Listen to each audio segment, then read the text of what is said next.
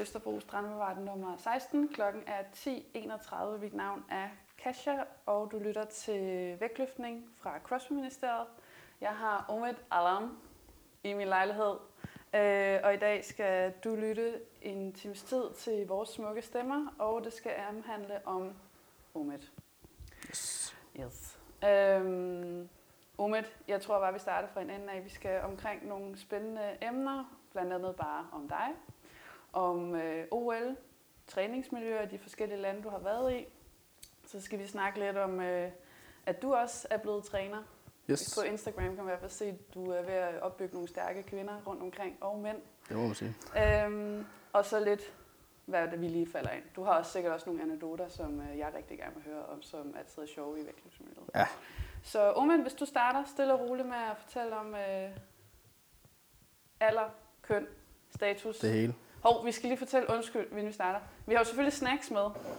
Øh, jeg har taget, øh, det er sponsoreret af min kæreste Christoffer, Faxa Kondi fra Tyskland, Pepsi Max fra Tyskland og en Ice Tea fra Tyskland. Ja. Så vi øh, starter her. Og skål. Og skål. yes. Jeg tager en tår. Yes. Så Omid, fortæl om dig. Jamen, øh, jeg hedder Omar Dalam. Jeg er 20 år gammel og er bosat i Hillerød, hjemme hos forældrene, hvor jeg har boet hele øh, livet indtil videre.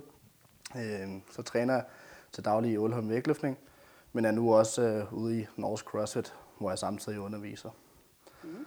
Jeg har gået til vægtløftning i 11,5 år, lige siden jeg var 9 år gammel. Så det er jo noget tid siden. Været igennem øh, en masse ting. Været til Sjællandsmesterskaber, DM, Nordisk EM og VM utallige gange, så været igennem en masse ting. Og Så Ja. du har været lidt omkring. ja, Hvordan, hvordan startede du til øh, vægtløftning? Fordi som vi også har snakket lidt om tidligere, at vægtløftning er sådan en atypisk sport. Det er det jo ikke Ja. for os to, fordi vi er ligesom opvokset lidt i det, men da du gik i skole, for eksempel, da du var 9 år gammel, du sagde, at du gik vægtløftning, og de andre gik sikkert til fodbold eller svømning ja. og sådan noget. Hvor- Hvordan startede det, og hvad sagde folk til det? Jamen, vi fik faktisk sådan en øh, fritidsaktivitetsblad øh, på skolen faktisk, Nå. hvor man kunne gå til en masse fritidssport. Øhm, så blev jeg lidt omkring, der var mange spændende ting, men øh, så så jeg lige præcis øh, vægtløftning. Var på. Min far han har trænet styrketræning i Ulholm Mm. før i tiden, øh, hvor jeg selv har været ude bare ja, chill. Så jeg kendte ligesom til stedet øh, og havde set det, men så tænkte jeg, "Men det vil jeg gerne prøve, nu hvor jeg ligesom har set øh, tilbuddet. Mm. Så prøvede jeg så at tage ud og træne en gang. Øh, dengang, der var min fars øh, ven, Abu, træner, sammen med Finn Jensen. Øh, så trænede jeg sammen med dem. Og Abu, han var meget optimistisk øh, omkring mig. Nå. Han kunne se, hvor meget jeg faktisk elskede at dyrke det. Jeg blev ved og ved med at lave bevægelserne, Mm. og jeg havde meget vi- vilje, sagde han. Så efter et par træninger, så sagde han, at øh, Oma, hvis du fortsætter, så er jeg sikker på, at du bliver Danmarks bedste. Og det var jo stort at høre for sådan Ja. en 9-årig så som mig. står vi det, okay. Så sagde jeg, ja, men det vil jeg da gerne. Ja. ja, Og så er vi her, næsten, så- næsten i mål. det er jo det, du er næsten i mål. Men ja. Du er jo faktisk... Hvad er det vægtklasse, er det, du er i? Jamen, jeg er faktisk lige rykket op i 89 klassen. Jeg ligger en lav ende. Ja. Jeg har tidligere været 81, Ja. øh, men begynder at gå derop af for at bygge noget mere styrke på. Mm. Øh, nu har jeg holdt stille øh, med udviklingen det sidste års tid, så nu tænker jeg, nu vil jeg lige prøve at gaine lidt for at se, om det kan hjælpe lidt. Er det så også. kebab, du får spist der? Det er mest kebab. Er det, fordi det er din livret? Det vil lige ret. Det er ude på Patats Kebab og lige øh, bestille dodo-menu uden tomat. Uden det, tomat. det er meget vigtigt. Ja. Og til lytterne, det er fordi, vi helt har lollet lidt, før vi startede til, med øh, livret og så videre.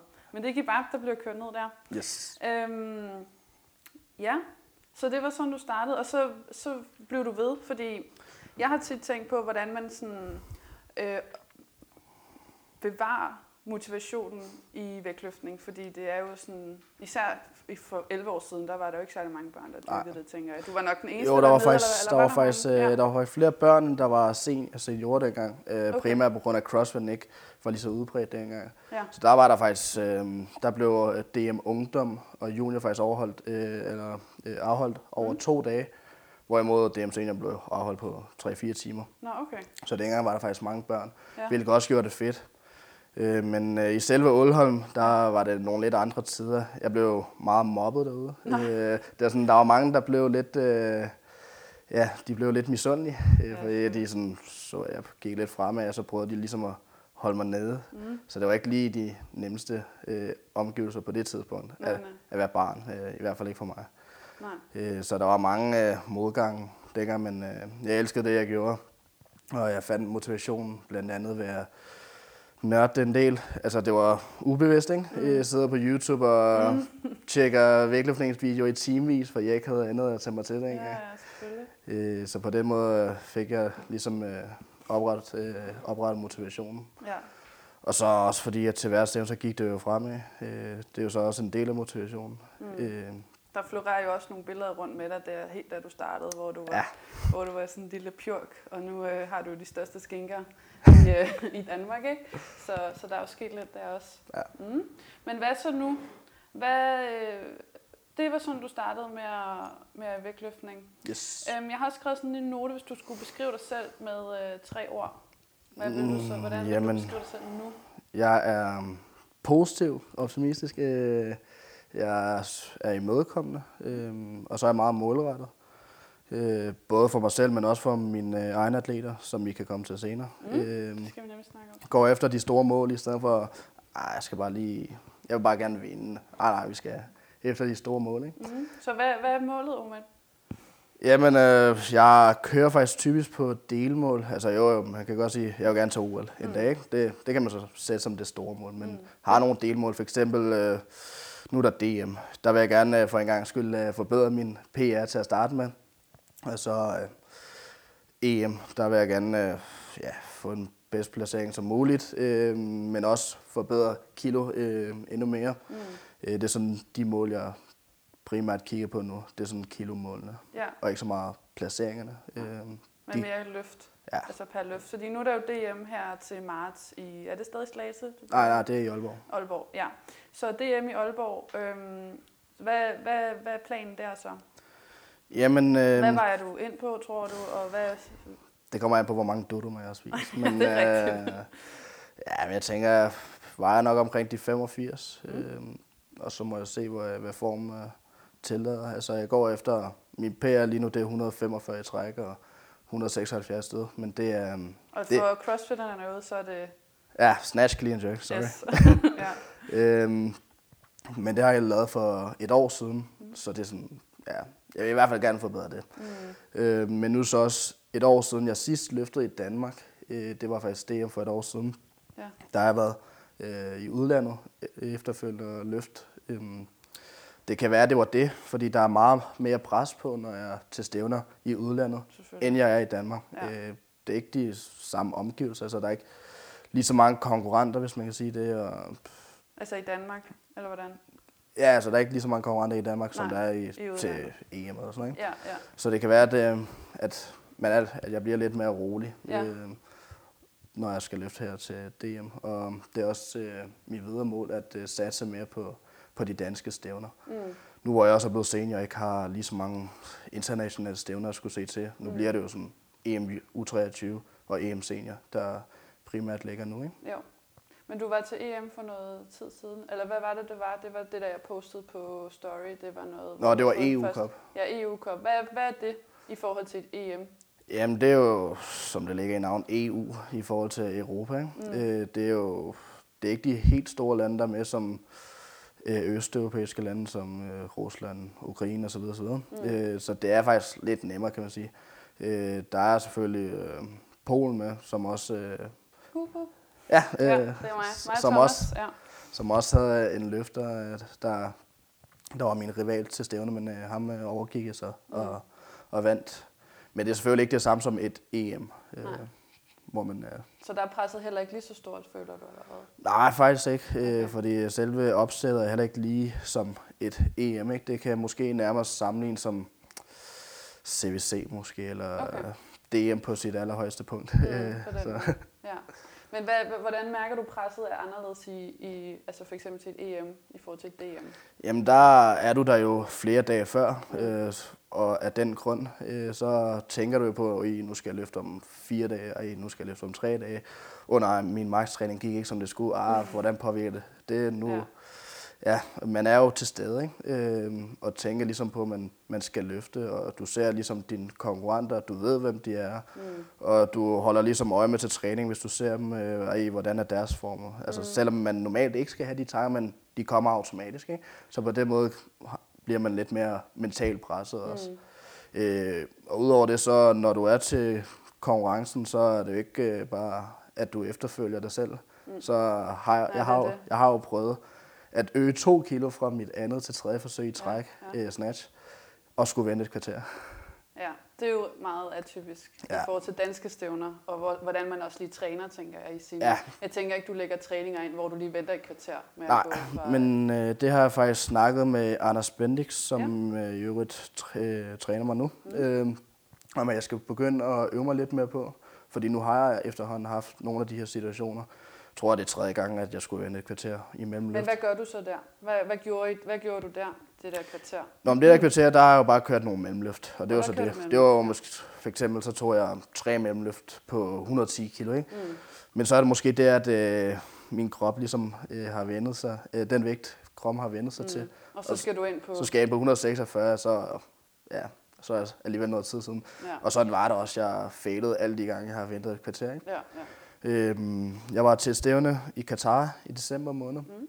hvor jeg trænede sammen med den lokale held derovre, Meso Hasona. Øhm, han skulle køre max-træning. Øh, så kørte han op til 170 kilo i træk. Mm. Og så sad han ned og ventede. Så satte hans øh, far og hans bror øh, 70 kilo på. Så tog han den. 100, altså bare 70? 70 kilo. Ja, ja. Og så 120, så 140, 160. Så de ligesom bygget øh, op stille og roligt. Okay. Så tog det ligesom udgangspunkt i, at de fx havde et kvarter. Mm. Så på den måde, så bliver han jo så vant til at komme opad igen, ja. altså varme op til den næste vægt, han nu skal ind på. Okay. Hvil, hvilket kunne være taktikken, øh, jeg, skulle, jeg skulle prøve. Ja, altså noget, du kunne træne herhjemme og ja, gøre præcis. på samme måde, hvis du skulle stå i samme situation igen. Er det sandsynligt, at du kunne komme til at stå i sådan en situation igen? Ja, til et EM eller et VM, det er 100 mm. procent. Ja, okay. Spændende. Øhm, så tænker jeg, at i forhold til det, øhm, nu snakker vi sådan, nu har vi været i Katar, og du har været forskellige steder henne. I forhold til sådan træningsmiljøet i Danmark, øh, jeg kan i hvert fald huske første gang, jeg mødte dig, det var nemlig i Ålholm, hvor jeg var ude med Frankemusen mm. og Atlas, og ja. der havde de, undskyld, havde de en øh, pigecamp sikkert dengang. Ja. Det var mega populært dengang. Ja, i 212. Ja, ja lige præcis. Øhm, hvor vi så derovre, og det var skide hyggeligt. Øhm, men øh, ja, i forhold til, og så har du også været i træningslejre med landsholdet og alt det der. Har du ikke også været der ja, ja, ja. i Aalborg? Og det I der Aalborg, ting, ligesom de andre. Ja, så i forhold til det, og så at øh, træne i Letland. Ja. Øhm, prøv at fortælle lidt om, hvordan det er at træne i Danmark, og hvordan din oplevelse var i Letland, og hvor lang tid du har været også. Yes, øhm, jeg har været på træningslejr i Letland øh, i en hel måned, mm. helt alene, altså uden nogen træner eller andre. Og hvad med sprog? Hvad så? Jamen, det er jo på engelsk, ja. øhm, og så kan jeg en lille smule russisk, men det var ikke, fordi jeg brugte det, fordi de kan godt tale engelsk over. Mm. Men altså, der er kæmpe forskel. Ikke? Altså, I Danmark der kan vi lige sætte en weekend øh, af til lige at træne fredag aften og tage afsted øh, søndag, fordi vi skal helst ikke misse øh, søndagen med, med kone eller fem, man skal nej, til. Nej, ja, Men derovre, der, der træner man jo hver dag. Altså, træning, de er faktisk på træningslejr derovre mm. øh, i byen øh, Ventspils. Det er ikke fordi, de normalt bor derovre. De har fået et øh, lejlighedskompleks, øh, ja. de bor i, og så er de på træningslejr og hvem var det, du trænede med der? Var det landsholdet der så, eller hvad? Ja, ja, det er de store navne som Rebecca Kocher, som mange kender. Ja, dem hende kender vi ikke. Og Insta. Ja. Ritva Suharevs, øh, ja, Vadims og Arthur, så mange af de store lettiske løfter, mm. der træner sammen dagligt. Men altså, i Danmark, der vil jeg sige, der er meget mere frihed i forhold til, hvad man må gøre, hvornår man skal i seng, hvad man spiser osv. osv. Derovre, det vil jeg kalde et vægtløftningsfængsel. altså, et vægtløftningsfængsel, der er konstant overvågning, fordi at, øh, de har det, de kalder en kommandant ja. i deres lejlighedskompleks, som ligesom holder øje med, om de går ud fra lejligheden efter kl. 8, hvilket ja. de ikke må.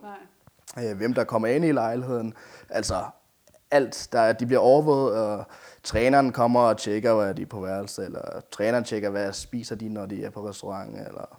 Mm alt. Altså, de er konstant overvåget, mm. så de har ikke den der frihed. De får ikke lov til at være sammen med venner eller date. Når de er på den træningslejr, ja. eller når de er i det kompleks, der Præcis. du så boede på, ikke? Ja. Og hvor gamle er de? Jamen, de er på alder med mig. De er på alder med dig. 20, ja. 21, 22 år. Ja. ja. Okay. Øhm, så, så da jeg var derovre at træne, der var det jo, det handlede bare om at vågne op klokken øh, 7 om morgenen. Mm. Så skulle man over og træne i et lille fitnesscenter. Øh, lige. Lavede, vi har prøvet at, bes- Undskyld. Prøv at beskrive sådan en dag. Ja, Vågner jamen det ja. vågner klokken 7. Så tager man direkte over og træner i et øh, lille fitnesscenter, lige varmer op, lige styrker en lille smule, bare lige for at vågne op. Mm. Øh, sådan nogle morgenøvelser der. Så efter et kvarter, så tager man øh, tilbage, spiser sin morgenmad, og så kan man øh, slappe af lige en halv til en hel times tid, så tager man tilbage til træning, mm. og så har man sit første vægtløftningspas. Okay. Og det er så typisk øh, front squat til at starte med, så er det snatch-øvelser, en, øh, en hovedøvelse, snatch-øvelse, og så kører man øh, assisterende øvelser som pull-øvelse, så dødløftøvelse, og så, og så videre, og så videre. Okay. Det er så første træning. Ja. Så er det tilbage, spise frokost, og så har man øh, cirka tre timer, hvor man lige kan slappe af, mm. sove lidt. Det gør jeg i hvert fald, for jeg havde ikke andet at lave. Nej. Hvad, Så lavede de, hvad lavede de andre? Jamen, øh, dem så jeg ikke så meget til, fordi jeg boede på et hotel lige overfor. Nå, Øh, okay. Så de gør typisk det samme, eller, eller også gjorde de noget, som de ifølge træneren ikke måtte. Nå, okay. det kan jeg komme tilbage til. Øh, Okay, ja. Men så var det anden træning, så starter vi med back squat, og så var det clean and jerk øvelser. ja. Øhm, Så de deler det sådan op. præcis, ja. Ja, så en morgentræning med snatch, øhm, fokus, og så en eftermiddagstræning med clean jerk, fordi de Præcis. har tiden til det, tænker jeg. Ja. Og hvor lange er de pas så? To timer? Jamen, øh, nej, slet ikke faktisk. Øh, min korte træning, det blev faktisk på en halv time, fordi man blev så vant til træningen der, mm. at øh, det kunne gøre så hurtigt. Altså, jeg behøvede ikke de der fire. Ikke- Det var, lad mig, lad mig sige, min PR i back squat, det er 230, så i squattene, der kørte vi 70, 120, 160, 200, 220, og så hvad det nu skulle blive. Ikke? Ja, okay. Eller i snatch, hvor dengang der var min PR 140 eller sådan noget. Mm. Så kunne jeg køre 60, 90, 110, Ja, 130, det var det, ikke? ja. Øh, og i clean jerks samme øh, type spring, ikke? Mm. Så de, de kunne... Og Øh, det kan man gøre, det er bare lige til dem nu, altså bare til lytterne derude også, at det, sådan nogle store spring kan man jo gøre, når man har trænet 11, Ja. 10 plus år, som, som du jo har mange af, af de løfter dernede også, ikke? Så det yes. er simpelthen ikke en recommendation, det er fordi jeg er fysioterapeut Ja. også, ikke? Så jeg sidder bare og tænker derude, at I må simpelthen ikke øh, øge med 10 kilo i noget som Ja, helst, men hvis de- man ikke har trænet i lang tid, Jamen, de kører ikke med det der fulde recovery mellem træningspas. Det Nej. er to træningspas, og det er front squat og back squat hver dag. Hver dag. Okay. Så ja, ikke noget, man skal gøre som uh, almindelig uh, fitness uh, ude eller vægtløftning. Nej. Det er noget, man skal arbejde sig op til at kunne, i hvert fald, ikke? ja. Okay, og så om aftenen, så hænger Så var det aftensmad, og så kunne man vælge at hænge ud. Altså, det var ikke altid, at de lige var så opsat på dem. Men de havde også et stort waterpark, som jeg også stod hen og lige slappede lidt af på øh, et par gange om ugen. Ja. Øhm, men det var sådan det, dagen øh, gik ud på. Mm. Og dag efter dag, så kunne jeg mærke, shit, når jeg skal sove mere og mere. Så faktisk, den der ting. alle de pauser, jeg nu havde, lige på nær efter aftensmaden, der, der sov jeg hele tiden. Så efter første øh, fitnesspas der, mm. så spiste jeg hurtigt morgenmad, så jeg kunne nå at sove en time. Ja. Så tog jeg til træning, så skyndte jeg mig tilbage og spiste frokost, gå i bad, og så sov tre timer. Og så vågnede jeg bare helt, Ja. men øh, så var jeg frisk og veludvilet, sådan der skulle løfte. Og så om aftenen kunne jeg ikke sove. Nå, den nej, grund. selvfølgelig er fordi du havde sovet til middag. Ja. Der. Og det var simpelthen fordi du kunne mærke fra uge til uge eller fra dag til dag, at din krop havde mere brug for, for den ekstra restitution, Ja. som det nu også er at sove. Ikke? Også fordi jeg ikke var, der var ikke lige så meget sociale aktiviteter, hvis man Nej. kan sige det. Altså, jeg var jo alene, Ja. øh, fordi de andre var på komplekser. Det var ikke, fordi jeg tog det var og hang ud hele tiden. De Okay. lavede også nogle gange noget af, ja, nogle af deres ting. De havde også venner, som de illegalt øh, tog over til efter 8. Mm. Jamen, de, de plejer at hoppe ud fra vinduet øh, Nå, bag med lejligheden, så kommandanten ikke kan... totalt Ja, teenagerlejr. Nå, Ja, men så, så var der en weekend. Øh, ja, men sådan, sådan fortsætter træningerne Ja. øh, frem til lørdag faktisk. Så det er sådan 17 træningspas om ugen. Ikke? mm. Og så Øh, søndag har man Søndag, der har man fri. Men så var der en weekend, hvor øh, træneren, øh, Edwards, han skulle til et eller andet seminar, øh, holde et seminar i Irland. Mm. Så han var ikke til stede. Så der var ikke lige øh, cheftræner til at holde øje med, hvad, hvad de gik og lave. Mm. Så ja, vi skulle, vi skulle feste fredag og lørdag. Okay. Og, men kommandanten skulle stadig holde øje, så det var jo bare ude af vinduet, og, og det var bare, når træneren ringede, så skulle alle være stille, ikke? Altså, Jo, der må, så siger ja, træner, ja, jeg er på værelset. Altså sådan, det, det er helt vildt, øh, hvilke øh, ja, situationer de kommer i, Jo. øh, hvis, øh, hvis de bliver opdaget. Jeg har hørt om, at de har fået tæsk. Er det rigtigt? Ja, ja. Hvis øh, de bliver opdaget, at de har været ude at trække eller et eller andet. Mm. Fordi Øh. de, men det er vel også fordi, altså det er jo svært for, for os heroppe at Præcis, forstå, ikke? tror jeg, men jeg tænker, det er jo fordi trænerne er så dedikeret i den her sport, Ja. sådan er kulturen måske derovre. Ja, men det er jo, Og øh, de kan, put- kan de leve af deres sport derovre? I Letland der, der får de noget stipendium, men Mm. mm. ellers så får de jo øh, penge for at vinde øh, et EM eller et VM. Det er ikke fordi, de får... Jo, de får selvfølgelig altså deres stipendium, men ikke fordi de får sådan en fast øh, månedsløn på 15.000, øh, som Nej, nej. en normal dansker gør på arbejde. Nej. Øh, men, øh, men de har jo alt serveret. Jo. De har jo deres kom, øh, lejlighedskompleks, de får jo deres mad, de får deres træning, de får Mm. deres kosttilskud, de, altså, de mangler jo ikke noget. Nej. Og så deltager de så til ved forskellige stævner, som har pengepræmie, ikke? Ja. Øh, for ligesom at tjene ekstra. Mm. Men øh, en situ- sidste situation, det var, ja.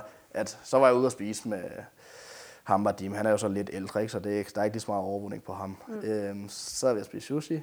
Så øhm, ringer træneren til ham og siger, kommandanten har fortalt, at øh, en af de unge atleter ikke er på værelset, og det er altså sådan en 16-årig Ja, ja. atlet. Og det var som om, at det var en øh, inmate, der var flygtet fra fængsel. Altså det var bare, find hende, og ja, det... Ja, ja. Så Det var- gik han helt amok. Eller? Præcis, der var kæmpe drama. Så Hvorfor må, ringede han til ham, løfteren? Nå, fordi han var, han var den voksne. Nå, på den måde, ansvarlig, Ja, ja. præcis. Mm. Øhm, så det var lidt. Det var meget sjovt. Og også en af løfterne, nu nævner jeg ikke navnet, men Mm. øh, en af løfterne, der mistede en dopingprøve Ja. dagen efter byturen, fordi han ikke vågnede op til det. Og det er ikke bare at få et advarsel som i Danmark. Nej. Det, der ryger stipendium, eller noget af det. Så Ja, det noget. var Så er det simpelthen bare øh, hård Kæmpe problemer, ikke? Ja, ja. så det er ikke, øh, det er ikke fordi, det er sådan uh, skæg og balladetræning, de har der. Det er sat med... Det er, hårdt Det er disciplin, Ja. men... Øh, Hvordan reagerede din krop på den måneds træning? jamen, øh, Kunne du, altså jeg tænker sådan, kunne din knæ holde til det? Var, blev dine albuer udsatte, ondt i håndledet De og sådan noget? øh, var bygget op og vendte sig til træning, så faktisk hver dag kunne jeg gå ind og lave 95 procent Ja. i snatch, clean jerk og squat. Altså, Mm. jeg kunne ramme, øh, dengang var min P, eller det- det er så stadig i dag, 176 Mm. i clean jerk. Jeg kunne clean jerk 170 hver dag. Okay. Jeg kunne back squat 220 til 230 hver dag. Jeg har ikke lavet mere end det. Øh, Det er lidt underligt. Mm. Øhm, Så sådan en træningslejr er rigtig godt for ens form. Øh, Man kan virkelig udvikle sig, men Mm. Fordi Men- man kun fokuserer på det. præcis. Og så tror jeg også, det du har op, altså det, den måde, du har trænet på, din volumen har ikke været så stor heller, fordi du jo har kunnet springe lidt mere. Ja, ja, præcis. Altså det vil sige, at du måske har brugt altså 3-4 løft, og så har du kørt sæt, og Ja. så er du færdig med det, ikke? Som du Yes. siger, der var måske en halv times træning, så det er ikke så øhm, udmattende forledende på den. Nej, altså altså, en halv time minutter, så er det kort, ikke? Det Ja, kunne ja. også være en og måske halvanden time. Ja, Men øh, altså kroppen øh, bygger sig op øh, til det, og det fungerer bedst, men det er ikke, altså jeg er ikke vant til sådan noget her, mm. når nu jeg bor i Danmark, fordi Mm. det er så hårdt mentalt, og du mister meget af din ungdom blandt andet, fordi du ikke får lov til at kunne gøre noget. Altså det er virkelig hård disciplin, mm. men øh, det kan man så også kun, hvis man får øh, penge eller alt det her serveret. Ikke? Jo. Øhm, det er jo så det, det kræver for at blive den bedste egentlig. Og det kan man så sige, udover doping, så er det jo så det her, ikke? Og Mm. det, det, man kan, det kommer aldrig til at ske i Danmark, det her i hvert fald. det tror jeg ikke. Vi lige uh, laver sådan vi en lille, lige har sådan, Oppe øh, i Nordjylland laver vi sådan en lille fængsel til dem. Ja, og så- Vægtløftningsfængsel, var det du har vi- kaldte det? Ja, virkelig en fængsel, og så har vi øh, en øh, meget stor version af Anders Bendix, der, Vi laver der banker os, eller en Kim vi... Lønge. Ja, Kim, Kim Lønge kan også være lidt skræmmende, ikke? Ja, ja. Nå, vildt nok. Men ja, det er jo kæmpe forskel i forhold til, hvordan det lige er i Danmark. Ja. Øhm, og investere så meget tid i det, ikke? Så øh, ja, fik du noget ud af det, synes du? Jamen, jeg fik meget ud af det, da jeg var derovre i måneden, men så kom jeg hjem øh, og trænede i hvert fald ikke på samme måde, mm. og så begyndte jeg stille og roligt at arbejde, så det giver jo ingen mening. Mm. Så på den måde blev min krop stille og roligt stresset, Ja. at prøve at gøre det på samme måde herhjemme. Ja. Øh, og på den måde er det så også umuligt at gøre det herhjemme, hvis man har arbejde. Mm. Så kan man ikke træne 17 gange om ugen. Øhm, så derfor gav det ikke øh, øh, noget, der, der kom ikke noget godt ud af det, mm. da jeg kom hjem. Så Men fik du noget sådan teknisk med videre, eller? Faktisk derovre, der fokuserer de ikke lige så meget på teknikken. Okay. Det har de opbygget fra, de, da de, var, Ja. da de startede. Ikke? Mm. Og så nu er det bare resultater, de kører. Så de har sådan en plan for, hvilke resultater de skal lave til træning, for ligesom at lave et resultat til stævner. Mm. Så der er ikke noget, der hedder, nu kører vi lige på 50% og kører noget teknik. Mm. Ah, nej, sådan en som Ritvas, der har et PR på 164 i snatch og 200 clean jerk, han ligger og kører på ja, 150 til 160 i snatch hver dag næsten. Ja, ja. Måske lige øh, på nær sidste dag op til stævner, men, øh, eller 180 til omkring 200 også hver dag. Tænker du, der er noget teknisk at forbedre, når man løfter så tunge kilo? Ja, men der er selvfølgelig nogle ting, man øh, kan forbedre, men øh, der kommer også til et punkt, hvor man ikke behøver at, at ændre lige så meget på det, fordi hvis du kører for meget teknisk, så kan du miste din forberedelses, øh, forberedelse i forhold til de kilo, de skal ramme. Altså, mm. Det er nemmere at arbejde mest med teknikken, hvis man snatcher 70 kilo mm. og clean jerk 90, men hvis du snatcher 220, så kan du ikke, øh, som Lars Talahatse, så kan du ikke øh, køre teknik på 120 eller 130 Nej, nej. kilo, ikke? Så, er det, så skal du egentlig gå op og køre 160 til 180, og der kan man ikke stå og køre sådan nogle vanvittige tekniske øvelser. Der er det jo bare de klassiske øvelser, og så må man tage ja, no feed version eller sådan nogle mm. klassiske tekniske øvelser, men Okay, ikke, ikke sådan nogle deciderede, Ja. øh, hvor du arbejder, hey, nu skal vi lige forbedre øh, kontakten i hoften eller et eller andet. Ja, det, det har de jo styr på. Ja. Så derfor er det begrænset, hvor meget øh, teknisk træning de, de har. ja og, og også har behov for, ikke? Ja. Præcis. Okay. Ja, det er jo også det, der er kæmpe forskel fra det danske vægtmiljø i forhold til de østeuropæiske. At Ja. De er simpelthen bare blevet opvokset med en... Lidt ligesom dig faktisk, ikke? De startede også som 9-årige. Jo, Og så jamen, de havde den lidt på en anden måde. Altså, jeg, jeg har jo selvfølgelig gået i skole, det har de så også, men øh, jeg har jo også trænet meget uden træner Ja. på. Jeg træner meget alene også, faktisk også som 12-årig, 13-årig. Så Der- tog du selv ned i Ålholm? Ja, så og tog jeg selv noget og Skrev et eller andet... øh, Dengang der lavede jeg bare, hvad jeg havde lyst til. Det var så som udgangspunkt uh, snatch og clean and jerk. Ja, ja. der var ikke lige så kreativ. Nej. øh, men det har de jo ikke. De har jo deres trænere øh, ved, ved sig. Altså alle 17 gange. Mm. Øh, med mindre han lige skal til seminar eller sådan noget. Men mm. det er jo så en af de 17 træninger, ikke?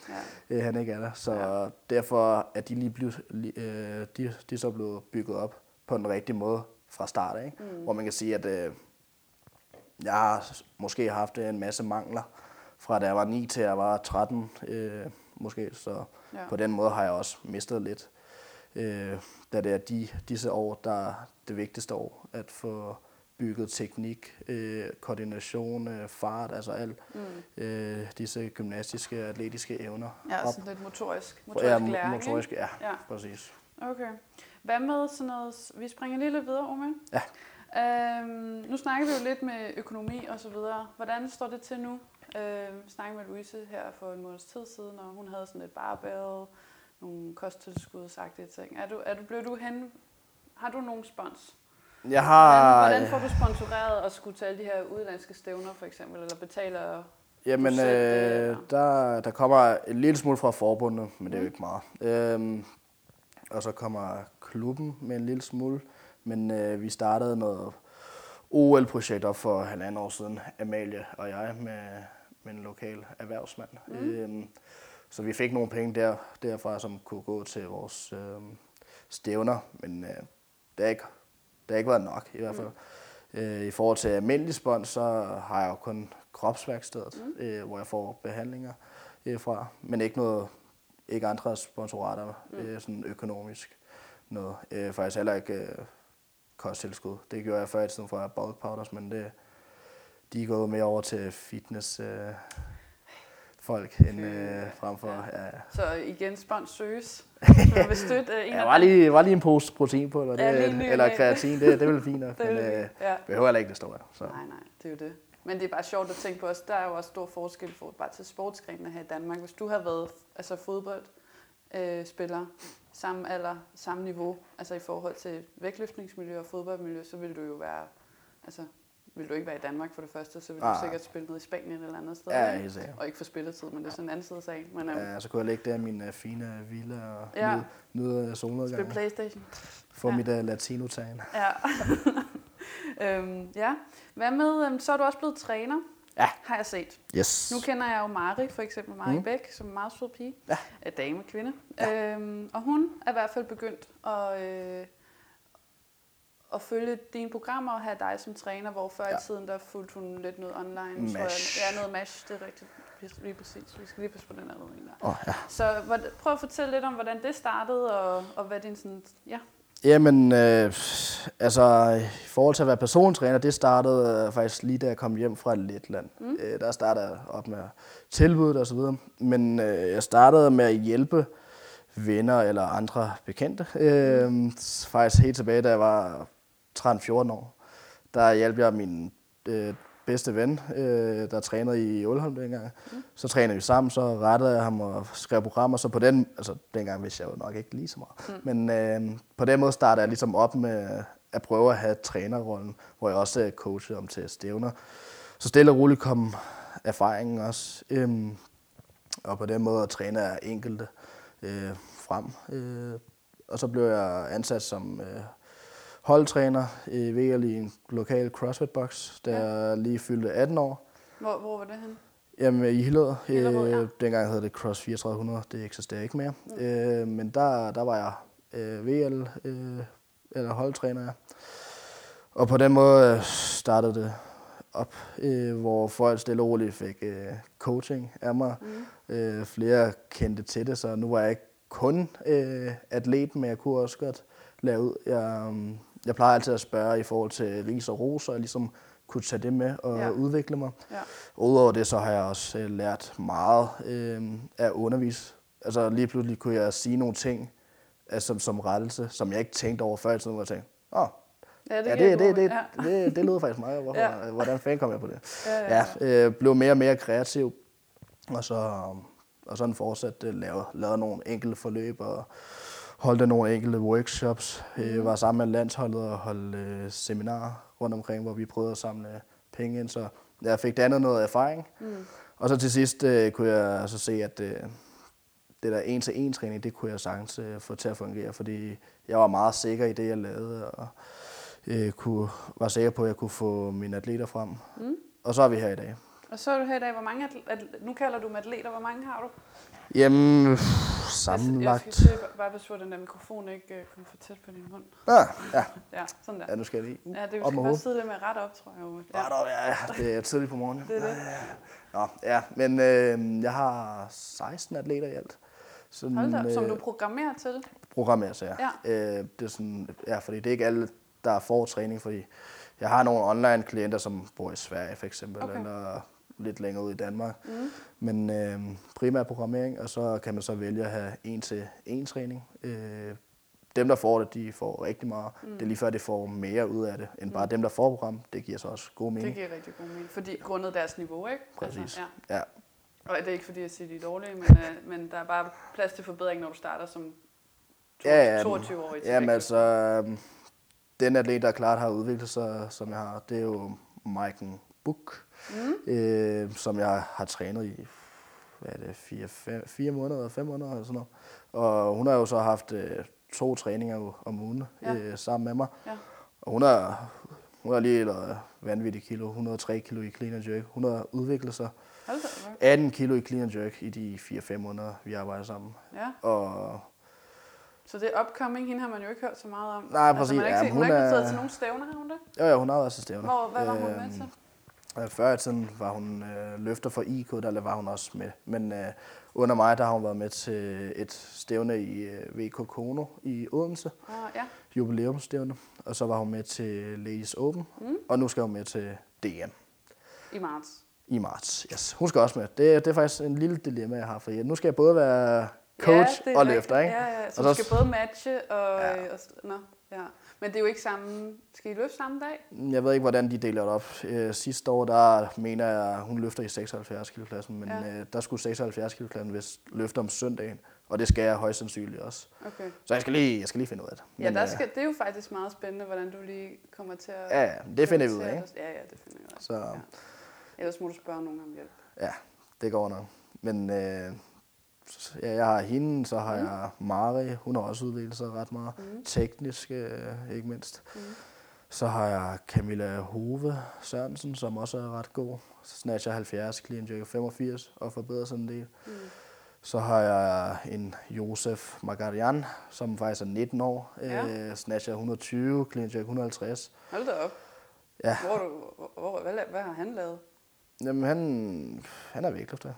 Jamen, hvor I- lang tid har han lavet det? Jamen, det har han ikke lavet så lang tid, faktisk to års tid kun. Det er da flot at kunne løfte så meget. Er Ja, det ja jo, han, Det er er, han kan også blive god. Ja. Altså Øh, 150 clean jerk, der skulle du alligevel kunne trykke nogle kilo. Ja, ja, ja. Ja. Det, det er meget godt. Så har jeg også en øh, ny upcoming, kommer fra CrossFit og ikke løftet til et VL-stævne endnu, der hedder Melina. Mm. Øh, snatcher 56, clean jerker 80 med til meget mere. Hun har god eksplosiv styrke. Mm. Så, øh, så jeg har en masse løfter, der... Så de løfter, du har haft, er de kommet fra CrossFit øh, oftest, Øh, eller har de lavet noget Ja, øh, Josef han er i hvert fald ikke fra CrossFit. Øh, men øh, Maiken, Hvad har han lavet? det har jeg faktisk ikke spurgt om. Nå. Ja, det må jeg Det lige er spørge om. cliffhanger. Ja, Ja. det er så fint. Øh, Maiken og Camilla har været crossfitter. Jeg ved ikke, om Camilla lavede det, før hun startede sig vægtløftning. Mm. Det tror jeg nok, hun har. Men hun laver det også nu. Øh, og Melina, som er fra CrossFit, og sådan er det med mange af de andre, jeg også træner. Okay. Øh, Mari, hun er jo også tidligere crossfitter. Ja, hun har jo lavet lidt af det hele, tror jeg. Ja, lidt af det hele. Ja. Øh, så, ja. ja, okay. Spændende. Men så finder de dig, eller skriver du til dem, eller... Øh, jamen, øh, For det virker at have 16 klienter, klienter atleter, eller hvad vi skal kalde ja, det. er atleter rimelig- kalder dem, ja. Ja, atleter, ja. Det er jo personlige trænere, de kalder dem klienter. Øh, men, øh, men det er jo rimelig flot, altså at kunne have så mange på, Ja. på relativt kort... Altså, Ja, på et år faktisk. Ja, på et år, ja. Det kunne godt, det er Men lige øh, ja, men, øh, altså, jeg er glad for at se, at de udvikler sig, fordi det giver også mig noget selvtillid øh, på, på det punkt. Ikke? Fordi Mhm. hvis det er bare sådan, Nå, der er ikke nogen af dem, der forbedrer sig, Nå, så er det ikke det, jeg skal lave. Nej, nej, præcis. Ja, fordi har du nogle, øh, hvad er det, du laver? Sådan ud, har du nogle uddannelse inden for vægtløftning, eller... nej, øh, Træning, eller? nej, det har jeg faktisk ikke. Det er mest øh, erfaring, og så også, øh, ja, jeg er selvlært i hvert fald, øh, men lært mest af min tidligere polske træner, Maciej Markinia, som jeg har haft i øh, mange forskellige perioder. Mm. Men øh, det er helt klart ham, der har lært mig det meste. Øh, I forhold til programmering. I forhold til bare generelt vægtløftning, altså ja. teknikken, øh, programmering, ja, øh, altså mange forskellige ting. Øh, også mig selv, han, altså det er klart ham, der har fået mig op til det her niveau. Mm. Øh, både teknisk, øh, men også resultaterne, Mm.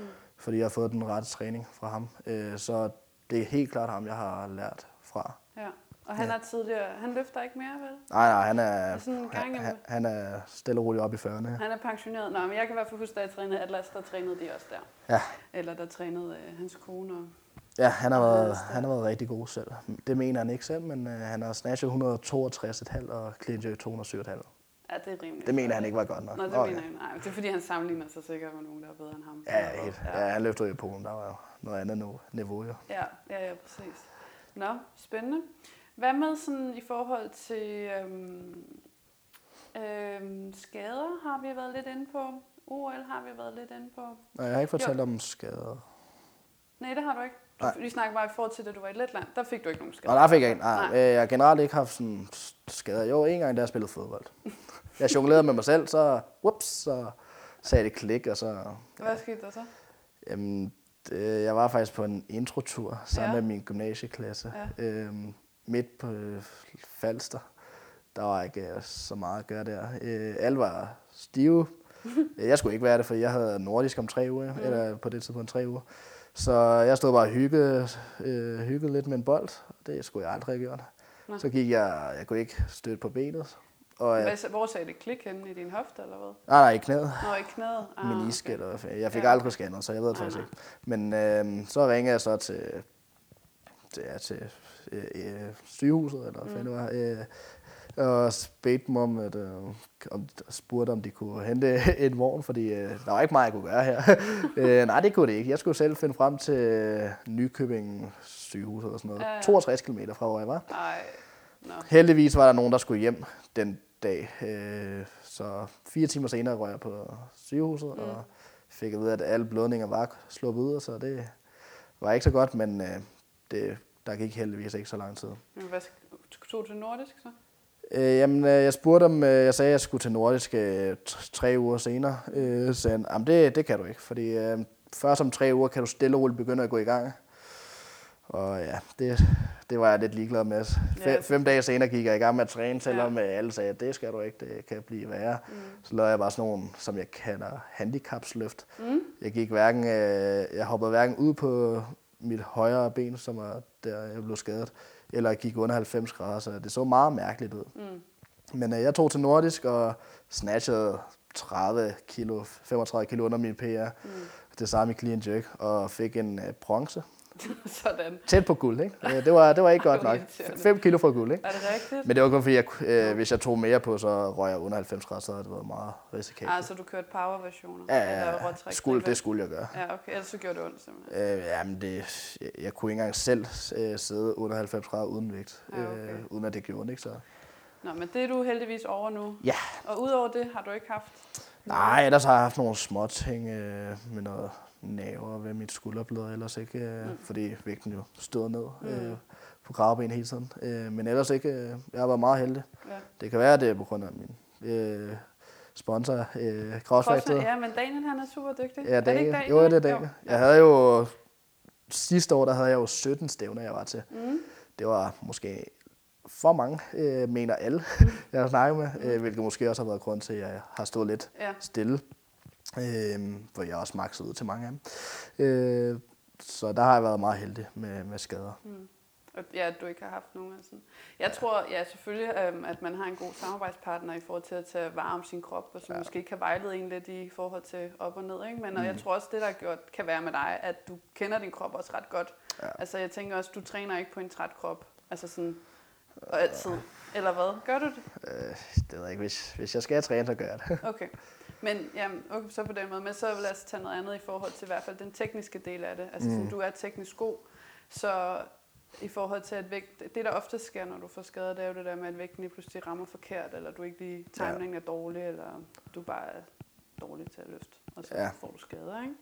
Øhm, eller sådan de akutte skader. Jeg har set nogle øh, til de store stævner, altså hvor deres albu luxerer, ja. altså går ud af Der har jeg været meget tæt på en gang. Ja, fordi du, er, du har faktisk nogle lidt... Jamen, jeg havde, øh, jeg havde et stævne til nordisk, hvor jeg holdt ret bredt dengang faktisk. Mm. Øhm, hvor stangen røg så langt bagud, hvor jeg tænkte, hvorfor fanden smed jeg den ikke? Ja.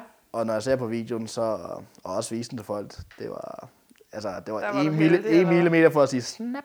Ej. Men jeg holdt vægten og kom op med dem. Men så fik jeg også ondt i mine albuer den næste uge. Ja, ja. Og hvad gjorde du så? Jamen, det, der gjorde jeg ikke noget. Jeg træner bare videre. Okay, du træner videre. Ja. ja. Det gjorde lidt ondt, men... Uh... Men det gik væk ikke? Ja, det gik væk. Ja. Okay. Så um, har du mere at sige, Umar? Øh. Ellers så tænker jeg, fordi vi har jo fået nogle spørgsmål fra lytterne, det er jeg ja. jo mega glad for. Mm. Altså, vi har masser vi har tid nu, men det var bare, hvis du lige havde noget. Ja. Jo, vi kan tage den her, øh, fordi nu har jeg øh, stalket lidt på øh, Instagram, og jeg skal spørge, om du løfter med bælte. Mm, ikke i snatch eller clean jerk. Jeg kan godt øh, meget sjældent gang øh, lige tage bæltet på, når jeg kører meget tung back squat eller front mm. squat. Hvorfor løfter du ikke med bælte? Ja, altså... Øh, ikke fordi man skal... Jeg synes jo, som fysioterapeut, at det er meget flot. At ja, men det er meget godt til lige at holde øh, opspændet. Øh, det har ikke været et problem for mig ikke at holde det, men jeg kan godt mærke, i, at min kår ikke er så stærk. Jeg har været meget god til at skibe mine mavebringer. øh, så jeg prøver det nu øh, på tunge front squat eller back squat. Mm. Øh, jeg har prøvet det enkelte gange, hvor min tidligere træner Maciek, han øh, sagde, prøv, prøv at sætte bælte på, på et tungt løb faktisk, mm. hvor jeg ikke havde det på før. Og så gik det egentlig ret godt. Øh, jeg var god til ligesom at holde ret ryg, mm. øh, kan man sige, fordi opspændet var der. Men øh, ja, ellers har jeg ikke været, jeg har ikke vant til at bruge det. Øh, det var det samme med knæben før i tiden. Ja. Øh, frem til ja, slut 2017 havde jeg aldrig prøvet knæben. Så prøvede jeg det en gang, mm. Og så gik det meget godt til front squat, kan jeg huske, og tænkte, så så prøver jeg fra nu af. Mm. Så nu kører jeg med knæben. Ikke? Okay. Så det er, ikke sådan, det er jo også det her inden for vægtløftning, det er jo ikke fordi, der sådan er vildt meget øh, udstyr, man sådan kan bruge, fordi der er nogle bestemte regler inden for alle de her ting. Men, Ja. men det udstyr, du bruger, hvis man skal sige det i godsøjne, det er jo knæbinser, Ja, og det er det. det er det. Ja, okay. Hmm. Men så bælte, det, så du laver dine mavebøjninger og dine øh, i stedet for at bruge bælte? Eller er Øh, det, jeg er lige gået i gang med det i hvert fald. ja, det vil jeg sige, det skal du altså gøre. Ja. Der må du ikke slack. Ellers så kommer kommandanten. Kommandanten. øh, Ja, det er... Ja. Øhm, ja, men vi har jo som sagt fået nogle spørgsmål fra øh, lytterne. Øhm, og der er et her, der står, øh, øh, der står her. Hvad er din baggrund, og hvordan kan, det være, og hvordan kan du være så rolig, empatisk og dybt engageret selv i folk som mig, der løfter som en klumpe dumpe? Og det er alle, hvad var det, der havde skrevet det? Det var Alex, ikke? Nej, det var ikke Alex, det var, var Lasse. Ja, det var Lasse. Det var Lasse, ja. Lasse. Kender Ja. du ham? Ja, men han er fra Esbjerg, hvor, jeg, Mm. hvor jeg så underviser lidt nu. Så han spørger til, øhm, ja, din, hvad din baggrund er, det har vi jo sådan været lidt inde på, men mere sådan, hvordan du kan være roligere og engageret i folk, der stadig er nybegyndere, tror jeg, han mener lidt, ikke? Ja, men det kan være det med at være imodkommende og målrettet. Altså, er dine tre ord til at starte med. ja, Mm. ja, men altså, jeg, jeg vil jo ikke være afvisende og sige, at dig gider jeg sgu ikke at hjælpe. Så, sådan er jeg jo ikke. Nej. Det er jo umenneskeligt. Jo. ja, så derfor altså, prøve at få det bedste ud af alle. Øh, Jeg kan godt lide at, at hjælpe folk og give dem råd og så videre. Så uanset hvordan man løfter, så er der altid plads til forbedringer. Derfor, hvis jeg bliver spurgt, øh, eller selv ser det, så vil jeg jo med glæde hjælpe. Øh, og derfor, så, så vil jeg jo gerne være rolig og empatisk. Men øh, hvis mine øh, løfter kender mig ret, så ved de godt, at det ændrer sig med tiden. Så, så bliver jeg lidt mere streng. Ja. Øh, og lidt mere, ja. Hvordan streng? Fordi, men det er så fordi, du kender dem bedre, så ved Ja. du, hvordan du skal presse dem mere. Ja, præcis. Så er, der, så er der lige pludselig nogle regler. Så, så kan det være, at jeg kan forstå det lettiske system, eller øh, østeuropæiske system lidt bedre. At man, øh, man er hård og streng, øh, for tingene skal være i orden, fordi det er sådan, de bliver bedst på. Ikke? Mm. Så må de jo ikke gå rundt og ja, lave, lave dumme ting. Eller, Jeg springer over Tre- gade laves agtigt. ja, Ja. ja, præcis. Øh, så, så er der lige pludselig øh, nogle andre regler. Har du et eksempel på, hvor du, hvor du var lidt streng over for en af dine løfter? Jamen, øh, når de gerne vil fokusere på vægtløftning, så er det no offense eller hate til CrossFit. Husk det alle sammen. Mm. Men så siger jeg til dem, I skal ikke lave CrossFit op til vægtløftningsstævn, fordi det er en anden form for træning. Ja. Det bygger jo ikke på et 1 RM der. Det er jo mange gentagelser, det er jo, det er jo hårdt på alle måder, og det passer bare ikke ind til, når man skal være klar til vægtløftningsstævn. Så siger jeg til dem, at I må absolut ikke. Og hvis I gør det alligevel, så Hvad så, hvis Julie Havgård var dine løfter? Ja, så er det så det, jeg skal, øhm, altså, så må jeg være ærlig at sige, så er det, jeg skal vælge at sige, når man så fokuserer jeg ikke øh, på, at hun skal blive den bedste vægtløfter, så er jeg mere åben, mm-hmm. for hun, fordi hun er jo Danmarks bedste i CrossFit, så, så er det måske ikke mig, hun skal have som træner, fordi øh, jeg har nogle ambitioner, og hvis atleterne ikke har de samme ambitioner, så skal jeg altså med al respekt ikke være deres Mm. træner, fordi så får vi ikke det bedste resultat ud af det. Mm. Øhm, så derfor så, Så det er også det der med at forventningsafstemme ja. I forhold til den atlet, man så har med Ja, at gøre. Ikke? præcis. Altså, fordi det er jo også, man skal også tænke på som træner, så bruger man også enormt meget tid på at sidde og programmere, Ja. og sidde og analysere og tage ud til Norge, mm. for eksempel. Du bor jo i Hillerød, ikke? ja, Så det tager jo ikke øh, fem minutter lige at cykle ud til Norge. Så det er den, at din passion og dedikation til dine atleter, mm. skal jo selvfølgelig også være gældende på en eller anden ja men altså, bedste eksempel, det er klart Maiken, øh, som mm. øh, siger, Oma, jeg gør lige, hvad du siger, og jeg, jeg vil gerne gøre, altså jeg vil arbejde så hårdt som muligt i virkeligheden.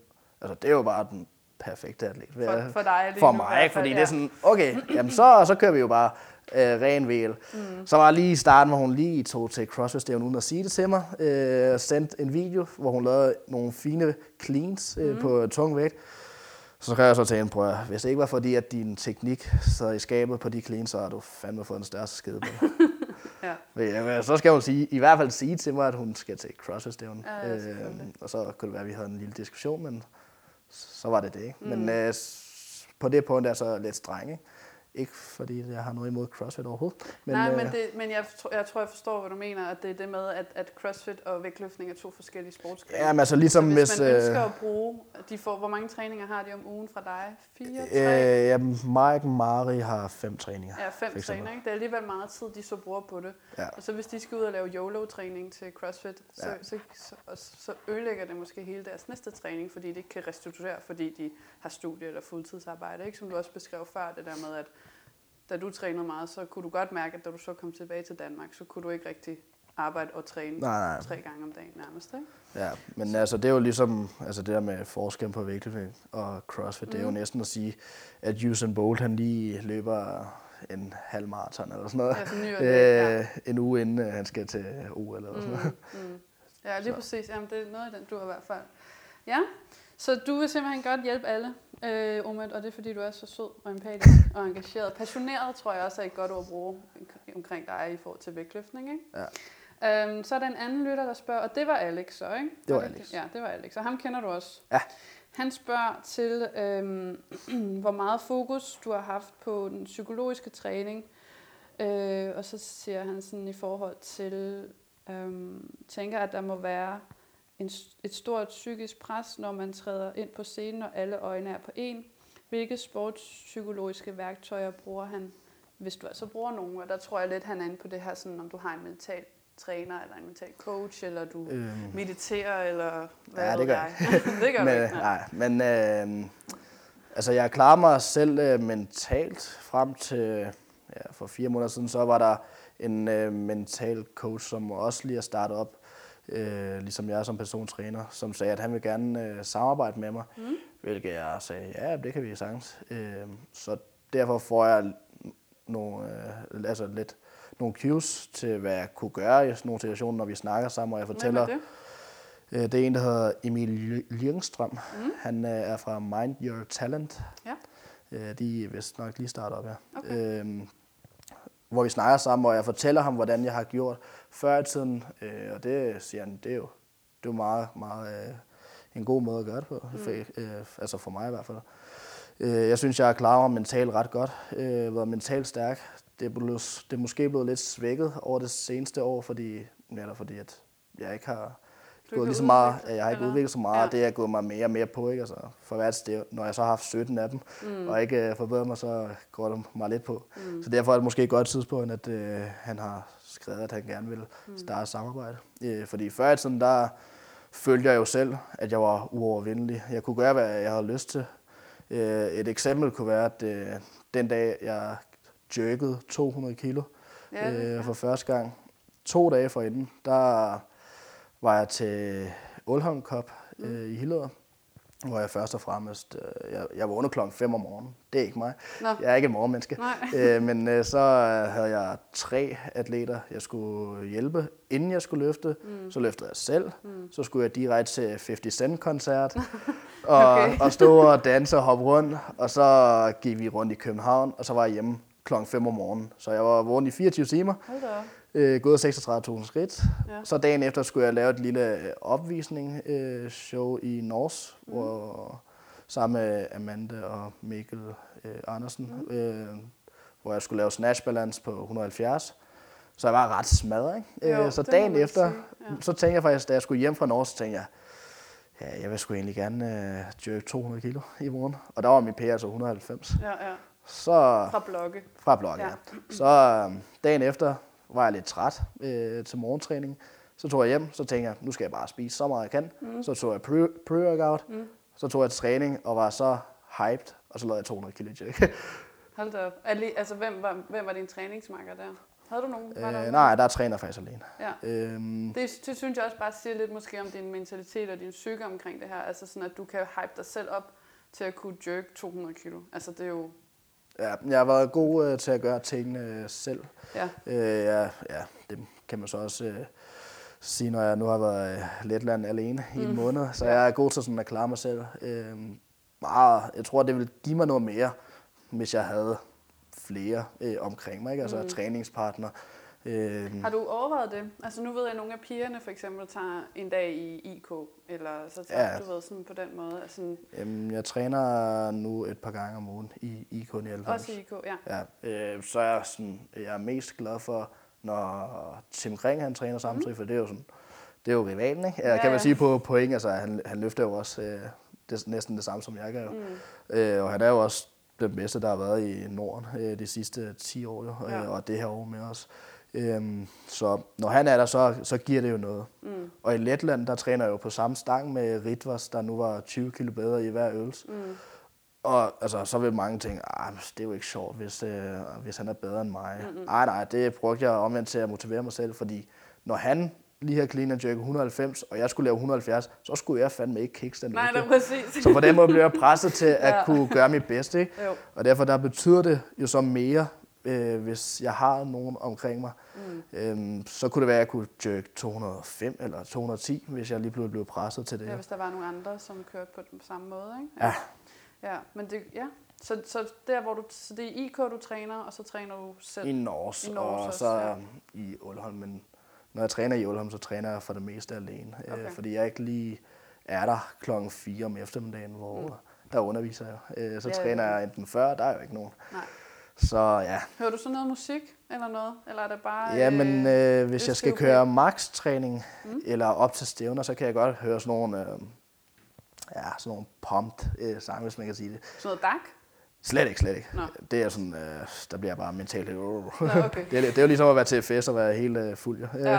det, kan, det kan jeg ikke gøre til træning. Øh, men sådan noget 50 stand, eller sådan, noget- sådan noget, hvor der er gang i den, Ja. ja. men også, øh, at der ligesom, ja, det er lidt svært at forklare. Ordentlig beat, ikke? Mm. Så din, hvis, hvis du, når du skal hypes op, hvad sang hører du så?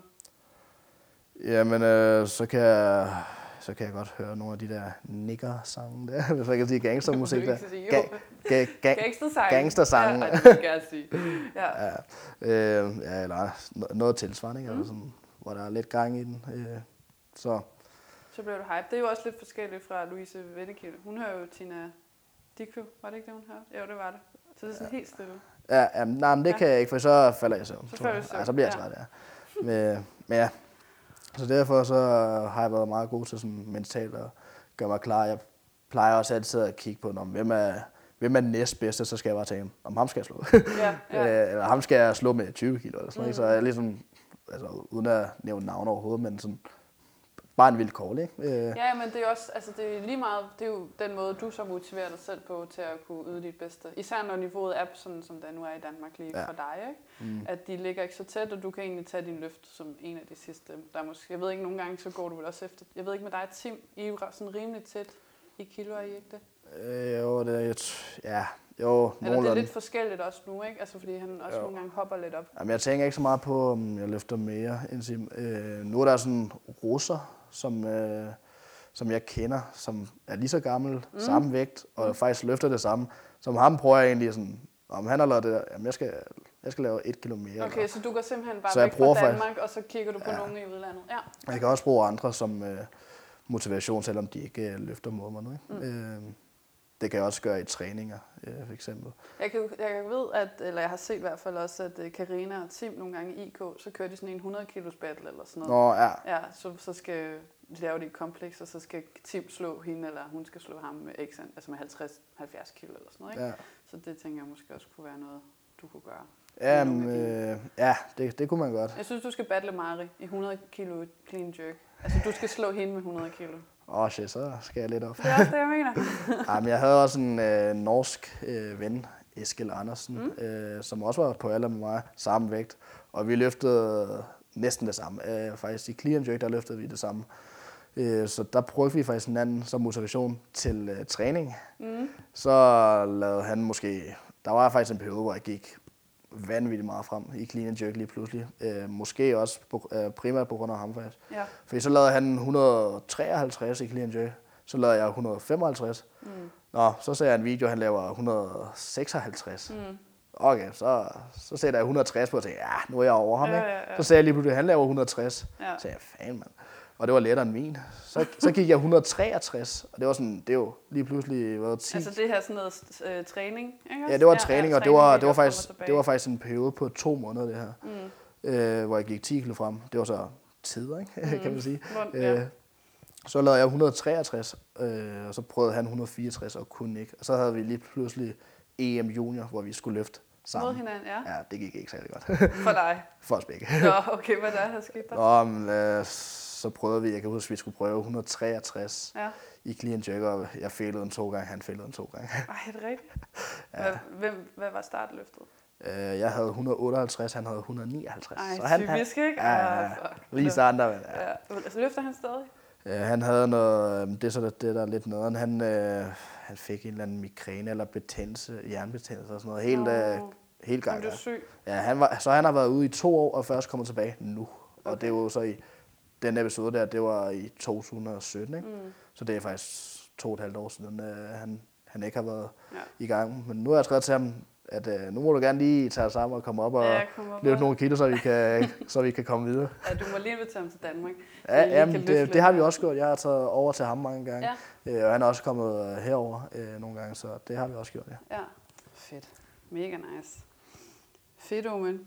Så i forhold til sæsonen nu her i 2020, hvad for nogle, der er DM her om lidt, Yes. og hvad, hvad, skal der, hvad skal så ske? Jamen, så er der EM Senior, EM som, Senior. øh, som jo er det, jeg træner op til. Mm. Øh, Hvornår i, er det? Det er i start til midt øh, april. Mm.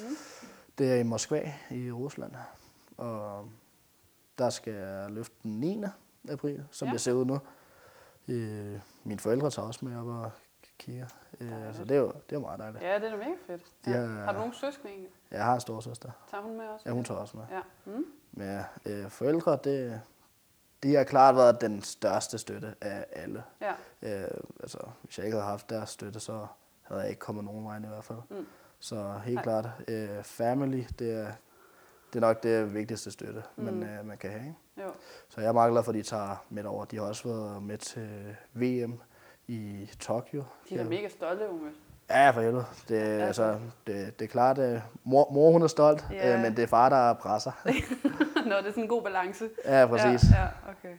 Ja, men jeg har, jeg har prøvet, øh, hvad fanden var det? Øh, det sygeste, min mor har sagt, det var, så tjekkede jeg 200 kilo, så kommer jeg hjem og siger, om jeg har tjekket 200, når har du clean, eller hun har spurgt stødt, men øh, har, har du clean and jerket 200? Mm. Nej, mor, jeg har kun jerket. Mm. Nå, så gik nå, det, nå, det, det er flot. Tak, mor. Mange tak. Ja, det er bare sådan det vildeste. Ja. Nå, Ja. der fik Mor var ikke tilfreds nok. Var, Okay. Hun fra Ukraine, ikke? Var det der? hun Ja, min mor hun er født i Ukraine og stammer fra Albanien. Ja, det er derfor, du ikke fik noget mere ros. Det er, det, men det, er det er den østeuropæiske mentalitet. Du. Ja, Ja. Og min far er så fra Afghanistan. Mm. Mm. Øhm, så jeg snakker meget lidt russisk. Øh, jeg ville ønske, at jeg kunne lidt mere, så jeg kunne snakke med russerne. Mm. Jeg kender jo trods alt nogle russer, øhm, men jeg kan snakke med iranerne til gengæld.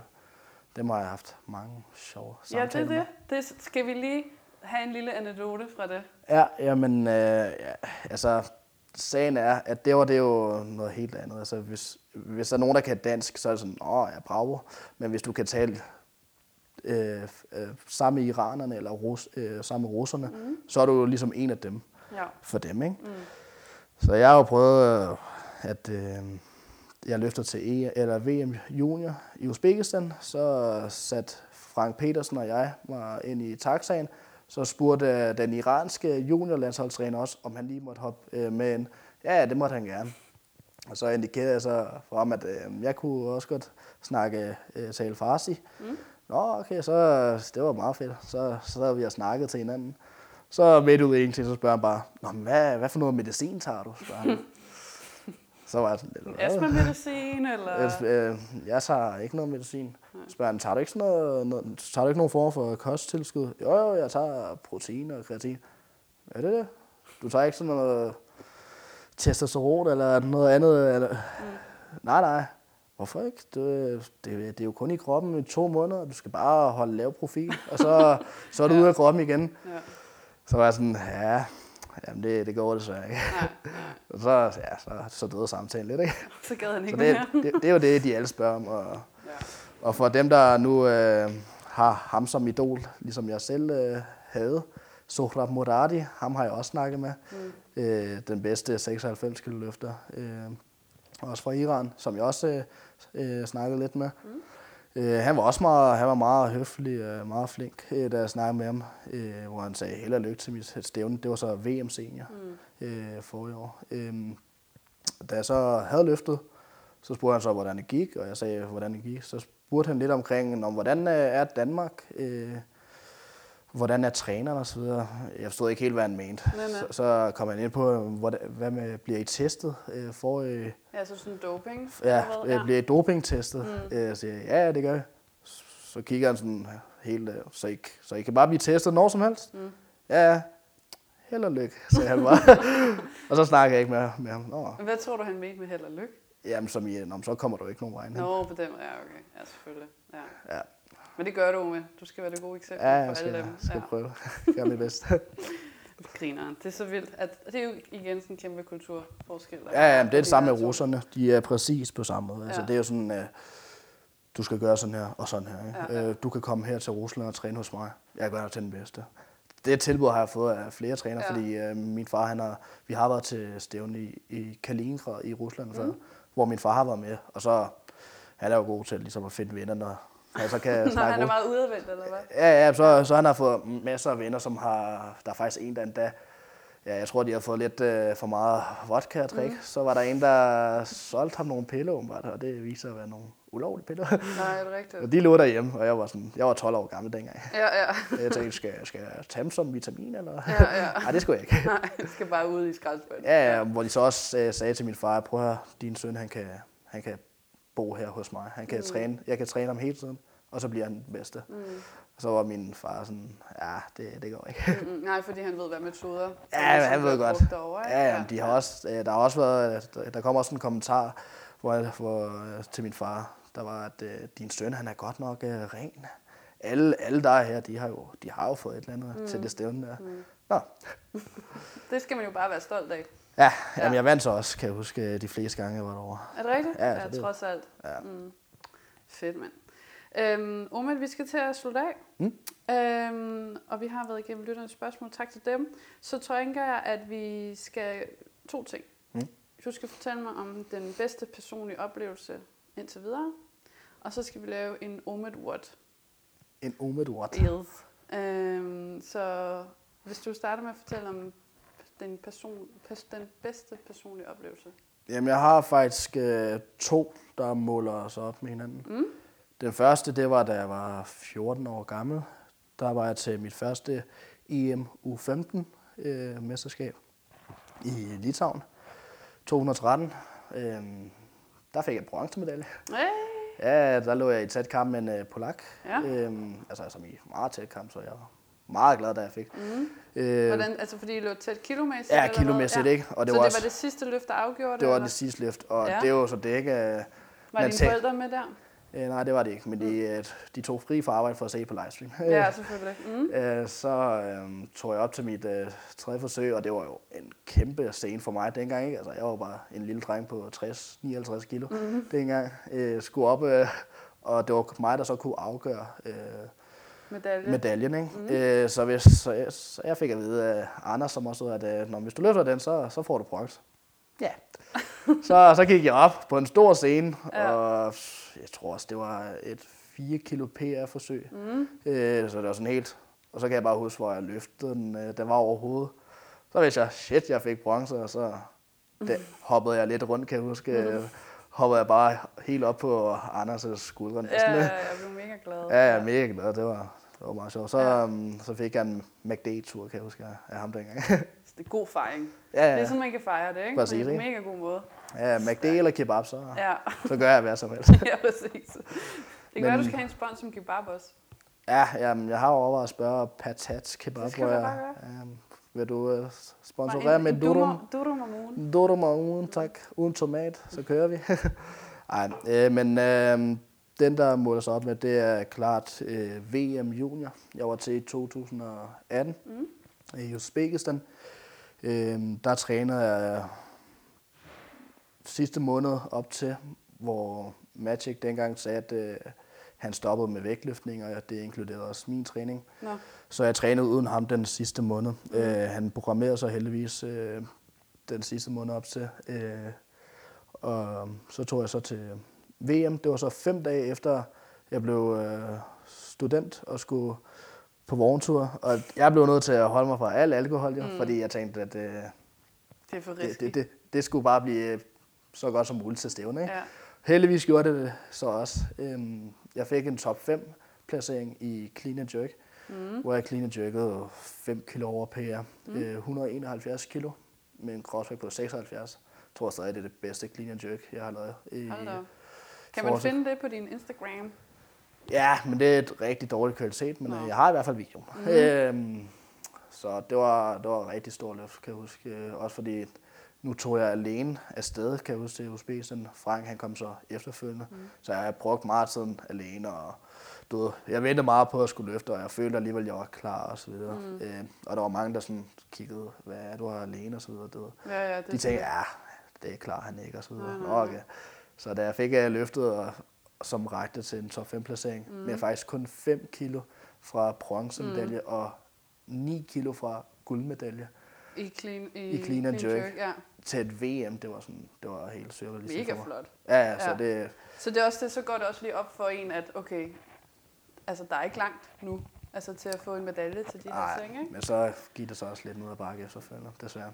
Jamen nu er det, altså, hvis man ikke kommer igennem modgang, Ja, så mærker man heller ikke, hvor fedt det er at være på toppen. nej, Så præcis. du skal bare, det var lige dagens quote til alle. Ja, det var det. ja men, øhm, men hvad, hvad er planen så? Altså skal du have en ny træner så nu, hvor Magic og dig ikke har arbejdet sammen mere? Eller? Jamen, øh, nu, nu samarbejder jeg med Anders. Ham mm. kender jeg også fra dengang, jeg var ung. Han har Ja, han var jo med og gav mig mærken der. dengang. Ja, præcis. Ja. Øh, altså, han har, også, øh, han også støttet mig igennem hele min karriere, så ja, øh, han har god kontakt For der er jo mange, undskyld afbryder men der er, fordi der er også mange, der har trænere udefra. Altså så ja. Har de dem fra USA for eksempel. Og Jamen, det vil jeg ikke. Det vil du Øh, ikke, nej. Nej, fordi det får jeg ikke så meget ud af, fordi øh, det der med USA, altså, hvad, så skal jeg tage hele vejen til USA for lige at træne. Så vil jeg hellere, så vil jeg hellere kigge, hvad der er i nærheden. Altså, nu prøvede jeg Letland, mm. det er så også lidt uh, svært. Øh, men jeg havde ham Magic, det var, han var klart det bedste, men øh, der var noget økonomi og hans hverdag, der ikke lige Selvfølgelig. Ja, ja, gik ja. op. Øhm, men øh, nu får jeg så af Anders, og han har så støttet mig igennem hele karrieren, og god kontakt til mine forældre, og de har stærkt rådet mig til, at jeg skulle have hjælp fra ham også, øhm, mm. hvilket også var en god idé. Altså. Mm. Øh, fordi han har, han har styr på det. Han har, her, han har jo været eliteudvalgsformand i mange, mange år. Ja, han er Øh, jo den uofficielle landsholdstræner. Ja, men han, øh, han, er jo, han kender også til de forskellige systemer. Han ved Ja. godt, hvordan det skal gøres. Ja. Og gode kontakter. Ikke? Så han er en god træner. Et godt menneske at have. Øhm, men øh, til sommer, så skal jeg muligvis øh, starte på Sporthøjskolen i I Aalborg. Aalborg, ja, fedt. Ja. Det er jo der, jeg også... Altså som øh, på øh, diplomtræner Ja, diplomtræner. Ja, nu er der kommet vægtløftning også. Så Er der det, kommet det? ja, Mm. øh, så det tænker jeg, jeg tager for at ligesom sige, "Nå, nu er jeg også færdiguddannet. Ja, så har du i hvert fald... Er det et års tid? Det? ja, det er sådan 42 uger. Ja, fedt. Der var jeg også op. Det bliver mega nice. Det Ja, jamen, øh, også det, fordi øh, i forhold til det sociale, jeg kan godt lide at være social. Mm. Øh, det er der jo noget af. Og det er jo ikke bare socialt på, at vi skal feste. Nej, Nej, det, er, det er også folk, der godt kan lide sport. Ikke? Altså, Ja, ja. Man kan snakke om sport, uden det bliver for, ja, ej, du er så nørdet, ej, Mm. du, du snakker ikke andet om sport. Nå, okay. Ja, Men ja. det er folk, der... Men deroppe, der har man det jo til fælles, ikke? Og så har man Præcis. også det til fælles at gå i dybden med det, øhm, med, te, med det teoretiske del i det, ikke? Ja, præcis. Så, øhm, Men nå. øh, jeg tror, det er også at det, man kommer tættest på, er det, der er i Letland, vil jeg sige. Mm. For så bor du et sted, Ja, du de har får lige bygget mad. helt om derovre, Ja, ikke? du får mad serveret, og så kan jeg have mulighed for at træne to gange om dagen igen. Mm. Nu træner jeg jo så kun fem gange om ugen, Mm. øh, for jeg arbejder. Mm. Øh, så derover der kan jeg jo fokusere på, ja, uddanne mig, øh, være social med de andre, men så også at passe min træning ordentligt, samtidig med at jeg spiser ordentligt. Ja, ja, Det er også meget vigtigt. Ja, det er Øh, nemlig vigtigt, ja. Så derfor så tænker jeg, at det er både det, det er en win-win situation at komme derover. Mm. Øh, det eneste, der er sådan lidt, øh, det er, at jeg har boet hjemme i 21 år. Det skal jeg lige vende mig til. Men det tænker jeg, jeg gør. Det jeg vender man sig til. Altså sådan, det er jo bare... Jamen, jeg kan huske, da jeg var på højskole op, så, så, så er man til de der morgenmøder Ja, om hver fredag, og så brokker folk så over, at de hænger øh, vasketøjet den forkerte vej, ja. eller man har glemt at tømme skraldespanden på alle, et eller andet. Ikke? Mm. Men det, det er også det at gå på højskole. Så lærer man de der ting. Ja men altså, jeg tænker, Nu har jeg jo været en måned i Letland dernede, så jeg, det er ikke fordi, jeg ikke ved, hvordan jeg skal klare mig. Nej, du får også en roomie. Ja, Jo, hvis to eller tre kan du også få. ja. Det bliver skide godt, Ume. ja, det bliver rigtig godt. Det bliver så, mega så fedt. håber jeg, at, at Karianne også kan For et lille boost. booste det. Ja, hvem skal du så træne op? Så træner du på Sportshøjskolen, og så... Ja, så er der jo, hvem er der deroppe? Der er Kim Ja, deroppe, der er og så er Kim, der ham og så må jeg jo- Jyden. Hvad er det nu, han hedder? F- f- Folke. Folke, ja. Jamen, jeg tror, øh, jeg må prøve at snakke med Kim, ikke? Jo. Øh, han ved også godt, hvad han snakker om. Ja, ja, han har jo været til OL. det har han. Han er den I- sidste, der var to. Ja, det er så- 92. Mm. Så, nå, spændende. Det lyder jo som et godt 2020. Ja, ja, det Mm. bliver spændende at se. Ja. Så Øhm, Ove, nu, når du så efter EM, og det er dit øh, topstævne indtil videre, eller hvad? ja, jeg har også et EM U23 øh, til september, men ellers... er Okay, det- vi siger efter EM Ja. hen her. Så skal vi nemlig lave den her what. Okay. Så nu skal vi lave en what. Åh oh, nej. Ja, den hedder, øh, hvad skal den hedde? Omet? Omet? Hovedet. Omet. Øh, og vil du have et andet? Altså, du kan jo godt nogle CrossFit workouts. De hedder jo bare et navn. Så er der Annie eller Helle. Nå, eller ikke? Eller ja. så kan det også hedde... Øh, Bare kald den uh, Omedalam. Ulla- okay, vi kalder den Omet Alarm. Ja. Og hvad vil du have i din what? Um, Fordi planen er jo så, at, øh, at nu laver vores lytter den jo. Okay. Oh, oh, Og så skal okay. du jo, øh, så skal vi jo slå tiden. Ah, Eller, okay, så skal vi lave hang power cleans. ja, det skal vi nemlig. Og hvor mange skal vi lave dem? Um, skal lave, uh, hvad, hvad plejer man at kalde det, sådan noget 15-9 et eller andet. Nå, 21, 15, 9? Åh oh, nej, jeg gider ikke lave 21. Ej, okay. 15, vi kan lave 15, 9, 6, Ja, bare et eller andet. 3. Ja, 3. og så hang power cleans på hvor mange kilo? Um, det skal være 60 for mænd og 45 for kvinder. Og det var let for dig. Ja. Nå. Nå, men det er jo fint nok. Ja, okay.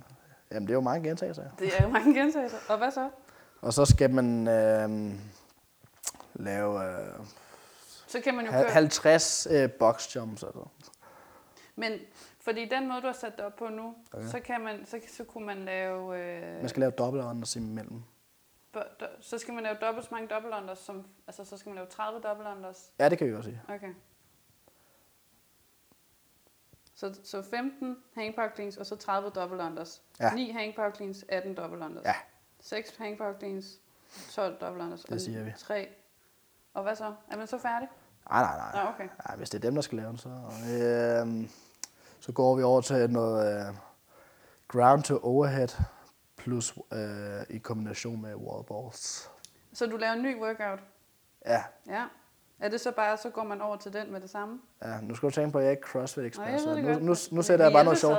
Nu, nu sætter jeg bare noget sjovt sammen. ground to overhead. Jamen, det er skide godt. Ground, ground to overhead. Øh, og hvor mange skal man lave dem over? Øhm, man skal lave... Øh, altså, jeg ved ikke, hvad for nogle tal man plejer, men man kan sige, Det er lige meget. Hvad er dit yndlingstal?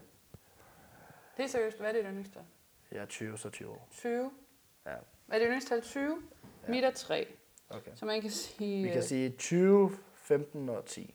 20, ja. Det er jo CrossFit, så det skal jo helst ikke være under 10 gentagelser, ikke sådan der? 20, ja, det er sgu lidt for 20, 15 og 10. Ground to overhead. Og så du wall balls Ja, det skal være samme, øh, i samme workout? Ja. Og samme reps. det skal være samme Og antal. hvad et kilo skal ground to overhead være? Ground to overhead, det skal også være 60 og 45. Okay, det er jo meget smart. Så skal man ikke skifte vægt under det hele. Nej.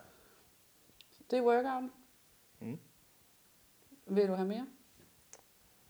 Øhm, Du behøver ikke have mere. Nej, Du skal jo selv lave jeg skal den selv lave den. Jamen, så holder vi den der. Vi holder det her. Skide godt. Så Omad Alarm workouten er 15, 9, 6, 3. Øhm, hang power cleans, 60 kilo for herrer, 45 for kvinder, og så dobbelt så mange double unders. Og så derefter skal man lave 20, 15, 10, ground to overhead, 60 øh, kilo for herrer, 45 for kvinder, og så øh, 20, 15, 10 wall balls indimellem. Det var det, Omad. Den glæder mig til at lave med dig. Ja. Jamen, jeg må Så syg. Dør, dør vores underarm bare fuldstændig. Den. Ja. Omad, har du mere at sige? Øhm, ikke andet end tak for en god snak, og tak til lytterne for at lytte med. Omad, tak fordi du øh, gad at stå op kl. 10.30 og Det er meget tidligt. komme herhen. Hvad skal du nu? Jamen, jeg skal ned og undervise, og så skal jeg over til min kæreste. Det er standard søndag? Ja. Fedt. Umid, tak for nu. Selv Og hvis man skal finde dig, hvad skal man så gøre? Øh, så skal man søge Omed Alam, og hvis man er i tvivl om, hvor simpelt det bliver stadig, så er det O-M-E-D slash A-L-A-M. Yes. Og nej, det er ikke alarm med R, det er uden R. Tak. Er der mange, der har været i tvivl om det? eller Prøv at jeg, mit, mit navn er blevet stadig på 10 forskellige måder i avisen. Jeg må bare sige sådan. Nå, ja, ja selvfølgelig. Ja, alarm, alarm, Allan, Alma, jeg ved ikke hvad. Ahmed med... Hvis man er helt i tvivl, så, må man, så tagger vi dig selvfølgelig også lige opslaget. Ja, ja, så øh, det, det- bliver skide nemt. Det er. Fedt. Jamen, øh, tak til jer lytter for at lytte med. Hvis I har nogle øh, kommentarer, ris eller ros, så skriv endelig til os, og smid gerne øh, et like øh, og nogle stjerner på podcast-appen. Derudover så kan I stadig støtte os med en tier på øh, det link, der er i vores profiltekst. Øhm, Oma, det vi skal nu, vi skal tage et billede, og så skal du have en kop, Yes, så du kan drikke din Noko i den. sådan. God søndag. Vi ses.